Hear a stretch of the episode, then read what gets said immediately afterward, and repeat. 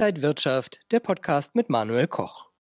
Mieten, kaufen, wohnen auch 2021 wieder wichtige Themen für viele Deutsche und die Immobilienbranche hat auch einiges wieder miterlebt. Zum einen Corona, zum anderen sehr viele politische Aspekte, die eine Rolle gespielt haben. Und darüber wollen wir heute sprechen in unserem kleinen Jahresrückblick vom Tolle Talk. Und bei mir ist wieder Corwin Tolle, der Geschäftsführer von Tolle Immobilien hier aus Berlin. Schön, dass du da bist. Ja, Manuel, danke wieder für die Einladung und Zwölfmal haben wir uns jetzt gesehen, ja. Wahnsinn. Das Jahr ging schnell um. Das Jahr ging schnell rum und es hat uns am Anfang vielleicht äh, noch besonders Corona auch mit beschäftigt. Wie ist die Immobilienbranche denn so aus der schlimmsten Zeit gekommen beim ja, Gewerbe und beim privaten Wohnungsmarkt? Da würde ich sogar noch ein Jahr zurückgehen. Ja, wir haben ja im Jahr 2019 auf das Jahr 2020 äh, umfirmiert äh, zu tolle Immobilien mit der Firma und ich habe mir dann vorgestellt, wie ich ähm, als Inhaber und Geschäftsführer der Unternehmung tolle Immobilien und tolle Hausverwaltung ähm, durch die Lande ziehe, auf jede Veranstaltung gehe, Expo Real, MIPIM, auf alle Messen und überall meine Visitenkarte verteile. Und am Ende bin ich auf dem Sofa gelandet und äh, habe mir doch schon so den einen oder anderen Gedanken gemacht, wie das Jahr für mich und die Firma ausgehen wird. Und das Jahr 2020 ist gut ausgegangen. Und auch dieses Jahr 2021 ist genauso erfolgreich ausgegangen. Und damit haben wir auch schon den Rückblick, wie es der Immobilienwirtschaft ergangen ist. Wir haben uns ja auch bei den Dave Talks gesehen mit unseren Netzwerkpartnern. Und ja, alle blicken eigentlich auf ähm, gute Jahre zurück. Und das ist immer die Frage, was heißt gut? Gut für mich heißt ja, ähm, wenn man äh, Leute befriedigen kann, indem man ihnen ihre Wohnung äh, besorgt, die sie suchen, oder indem man Geschäfte macht, die für beide Seiten erfolgreich sind. Und die Immobilienwirtschaft war am Anfang in Sorge, aber ich glaube, am Ende ist sie gut aus der Krise, die wir doch so haben, herausgegangen. Äh, ist das auch so für ja, den Einzelhandel, für Büroflächen? Äh, haben sich Firmen vielleicht zurückgezogen oder kann man das wirklich gar nicht so sehen? Wir sprechen ja immer über Assetklassen. Einzelhandel ist eine Assetklasse, Büro ist eine Assetklasse. Und das Thema Homeoffice ist in aller Munde. Überall gibt es neue Arbeitsmodelle. Auch wir bei uns im Büro haben das Homeoffice eingeführt, was vielleicht früher so gar nicht in unserem Fokus war und äh, gar nicht ähm, ja, gewünscht war, was jetzt komplett gängig ist. Ja, wir steuern das über eine Software, die einfach sagt, hier, ich bin heute im Homeoffice und dann wissen alle im Büro Bescheid, dass der Mitarbeiter im Homeoffice ist. Da wird es sicherlich noch Veränderungen geben, aber wenn man, wir haben ja auch mit dem einen oder anderen darüber gesprochen, mit den Fachleuten spricht, dann sagen sie, ja, es wird Veränderungen auf dem Büromarkt geben, aber auf der anderen Seite zum Beispiel braucht man dann mehr Fläche, um wieder gleich viele Leute unterzubringen. Wie sieht es beim Wohnen aus? Da gab es wahrscheinlich die wenigsten Konflikte, weil gerade zu Corona mussten die Leute äh, wahrscheinlich noch mehr sich auf ihre eigenen vier Wände verlassen können. Es ist immer wichtig, ein Dach über dem Kopf zu haben. Da hatten wir ja auch mal einen Gast, wo wir über Häuser für Obdachlose gesprochen haben. Vielleicht kommen wir gleich nochmal dazu. Aber ähm, da war eine ganz interessante Erfahrung bei der Wohnungssuche, dass die Leute mehr Fläche auch zu Hause haben wollen, ähm, weil sie jetzt plötzlich auch ihr Homeoffice zu Hause einrichten müssen. Und ich spreche immer noch mit Leuten, die jetzt fast zwei Jahre im Homeoffice sind. Und das, glaube ich, machen wir uns gar nicht so klar. Ja, wenn wir hier uns in der Stadt bewegen, kommt uns das wieder alles normal vor. In der Zeitung stand letztens, dass die ähm, Frequenzzahlen auf den Einkaufsstraßen wieder so hoch sind wie vor Corona. Aber so in vielen Gegenden, glaube ich, ist es noch äh, Homeoffice immer noch stark ausgeprägt und die Leute brauchen mehr Fläche und deshalb ziehen auch der ein oder andere um, damit er das Homeoffice auch richtig zu Hause realisieren kann. Also im unterm Strich, die Immobilienwirtschaft ist erstmal gut durch das Jahr 2021 gekommen. Ich denke ja, es gab natürlich auch viele politische Unwegsamkeiten, die wir ähm, zu beobachten und zu bedienen hatten, aber unterm Strich, glaube ich, ist es der Immobilienbranche gut ergangen. Ja, ein Politiker, äh, Sebastian Schaja, das war unser fast erster Gast von der FDP und der hat es noch nicht in den Berliner Senat geschafft. Da verhandeln oder haben andere äh, die Regierung jetzt gebildet.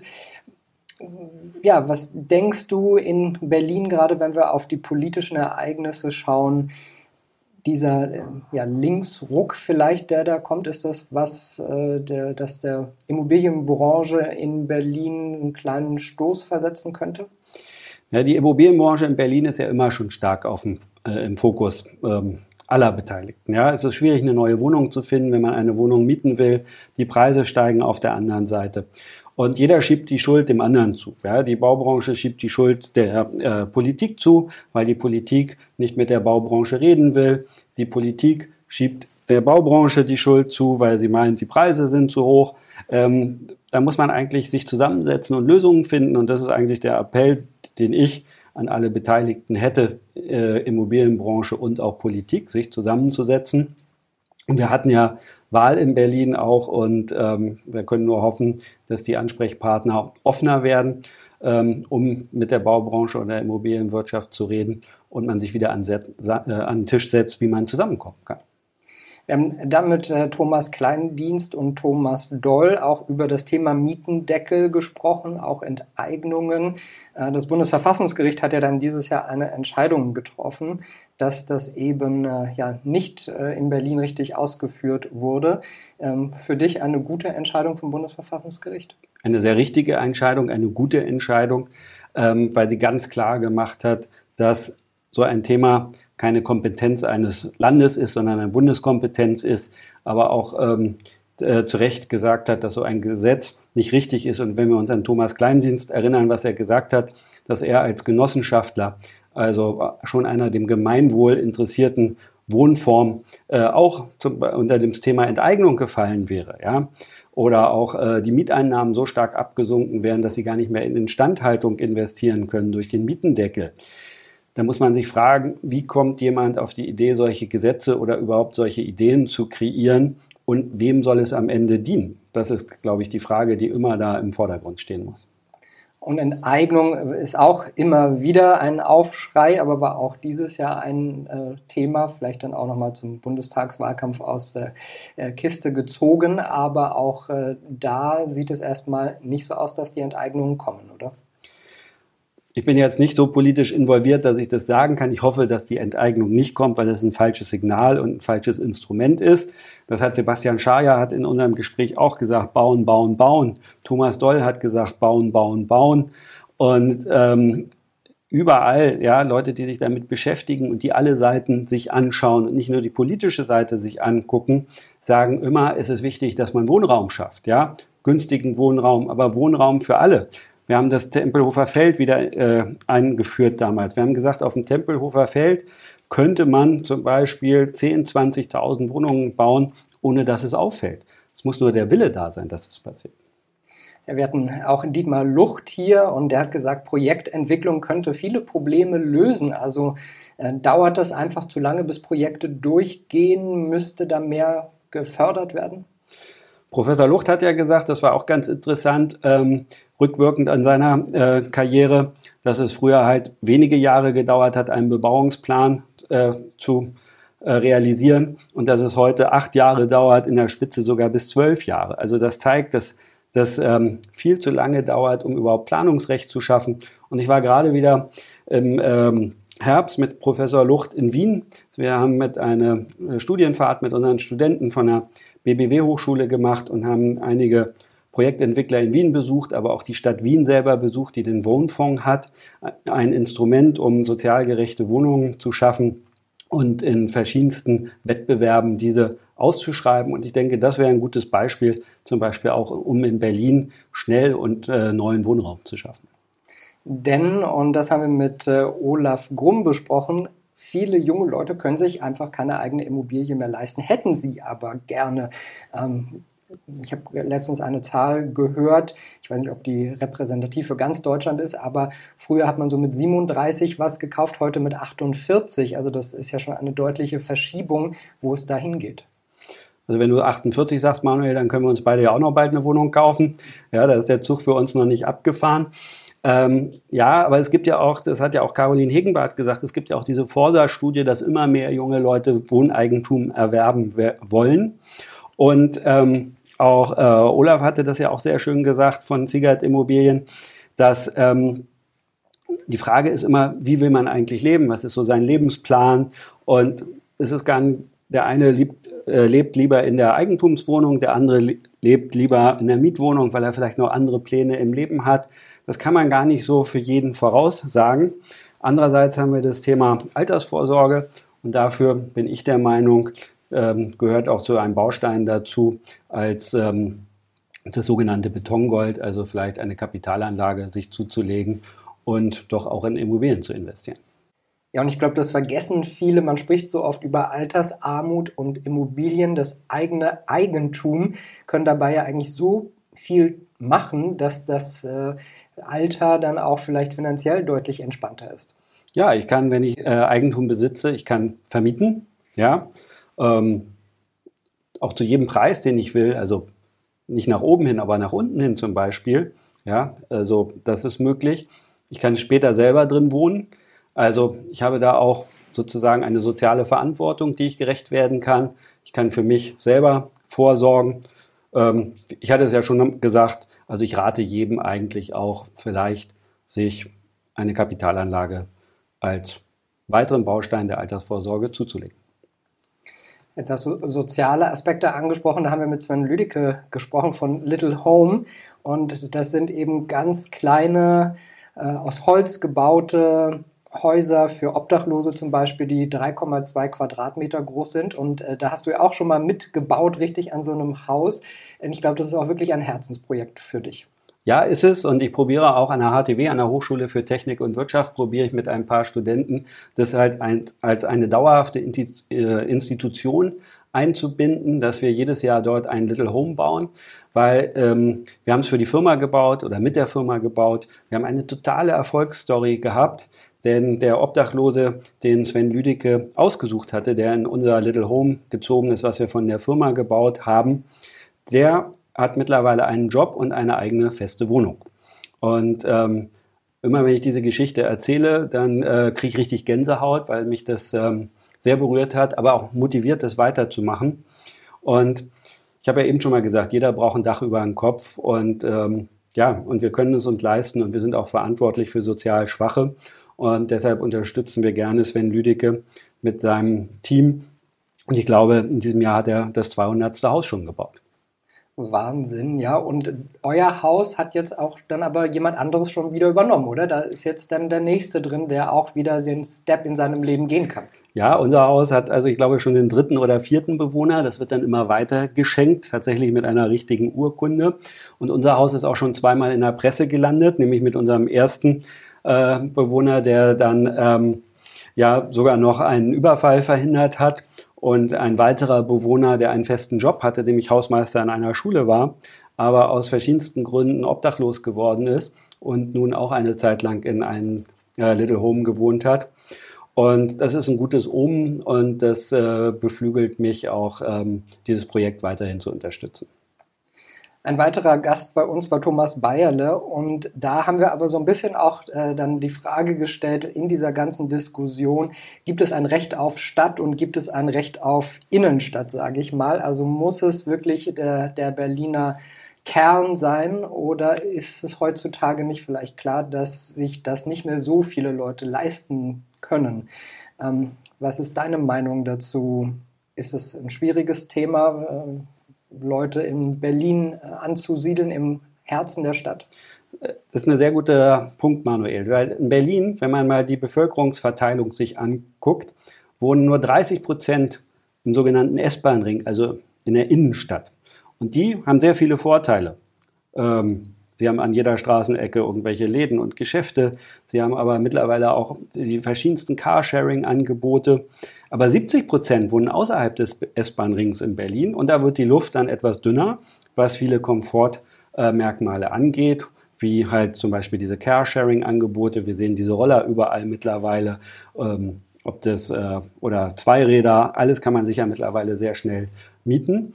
Aber außerhalb wird das etwas schwierig. Und da ist sicherlich die Politik gefragt, dafür zu sorgen, dass auf der einen Seite die Kerninnenstadt weiter attraktiv wird, aber auch genauso die Außenbereiche der Städte. Und in Berlin haben wir noch ein zweites besonderes Problem. Wir haben ja zwei Bundesländer. Wir haben Berlin als Stadt und wir haben das Brand, äh, Land Brandenburg, was um Berlin rum ist. Und wir haben sehr viele Pendler mittlerweile, die von innen nach außen pendeln oder von außen nach innen pendeln. Und auch hier muss man sicherlich äh, Gesamtkonzepte ansetzen, wie schnell und einfach die Leute von innen nach außen kommen. Das ist für Stadtplaner und auch so viele Leute wie wir, Professor Bayerle, eine ganz große Herausforderung, das zu sehen und auch zu erkennen, aber auch zu adressieren, dass die Leute wissen, was zu tun ist in Zukunft. Aber nochmal nachgefragt, muss es auch möglich sein, dass sich jeder Berlin City A-Lage leisten kann oder kann man das in Zukunft eben nicht mehr sagen? Das war ja die Idee des Mietendeckels, nochmal, dass an jedem Standort in der Stadt, egal ob in der Innenstadt, sozusagen am Kurfürstendamm oder außerhalb in Spandau, Hellersdorf oder in Süden irgendwo in Lichtenrade, der Mietpreis vergleichbar ist bzw. der gleiche ist. Und da bin ich der Meinung, nein. Wenn ich in der Innenstadt wohnen will, wenn ich allen Komfort mithaben will, dass ich zu Fuß zur Oper, ins Kino oder äh, in drei verschiedene Supermärkte gehen kann, dann muss ich auch bereit sein, dafür einen höheren Preis zu bezahlen. Kommen wir äh, zu unserem nächsten Thema. Das war dann mit Thomas Häuplein Mieterschutz. Und das ist, finde ich, auch ein ganz guter Übergang. Ähm, sind Mieter in Deutschland gut genug geschützt? Weil oft hat man das Gefühl, dass äh, Mieter sich so als Spielball sehen. Ähm, ist das tatsächlich so oder gibt es da zum einen erstmal grundsätzlich genug Gesetze?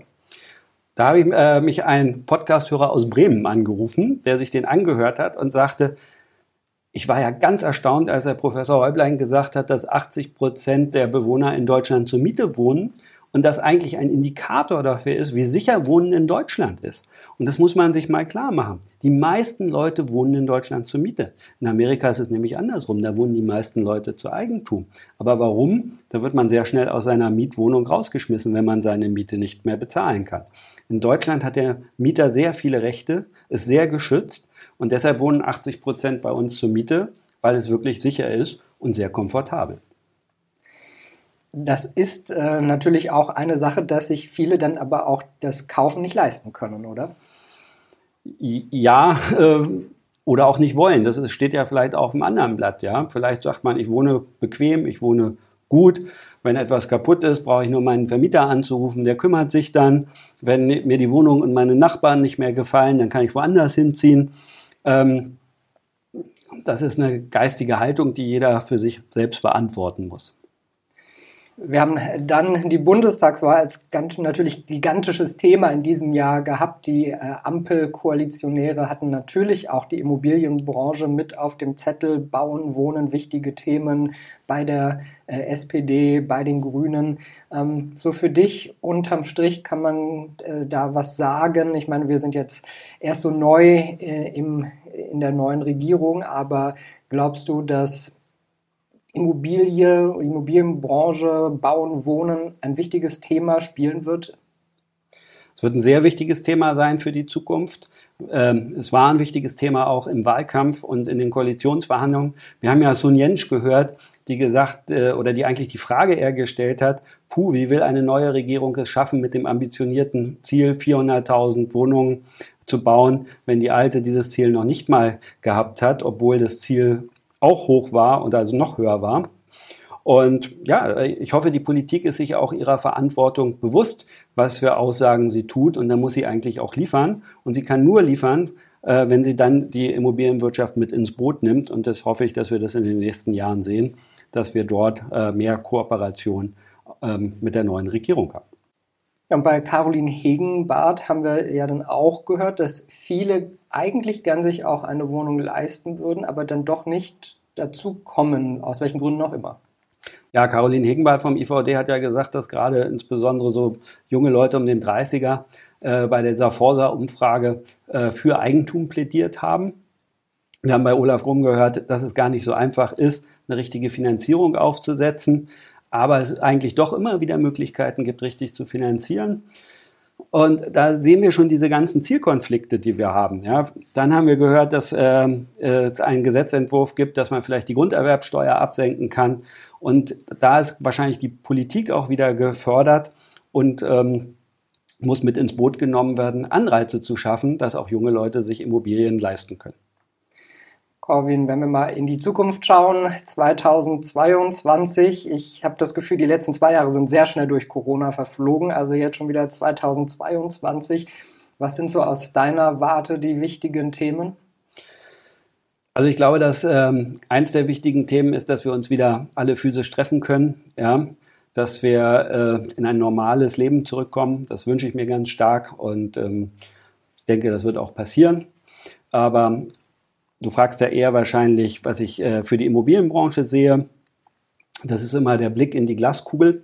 Lass uns doch Ende 2022 dann gucken, wen wir interviewt haben und mit wem wir gesprochen haben. Und dann äh, werden wir vielleicht einen ganz tollen Potpourri an äh, Themen gehabt haben. Vielleicht haben wir auch irgendwo Neuwahlen gehabt in Berlin oder so, wer weiß. Ja, also ähm, da werden wir viele Überraschungen haben, die da auf uns zukommen. Also die äh, Nachricht dann auch noch, der tolle Talk geht dann auch im Jahr 2022 weiter und wir werden uns hier wieder interessante Gesprächspartner aussuchen und mit denen hier dann die wichtigen Themen diskutieren.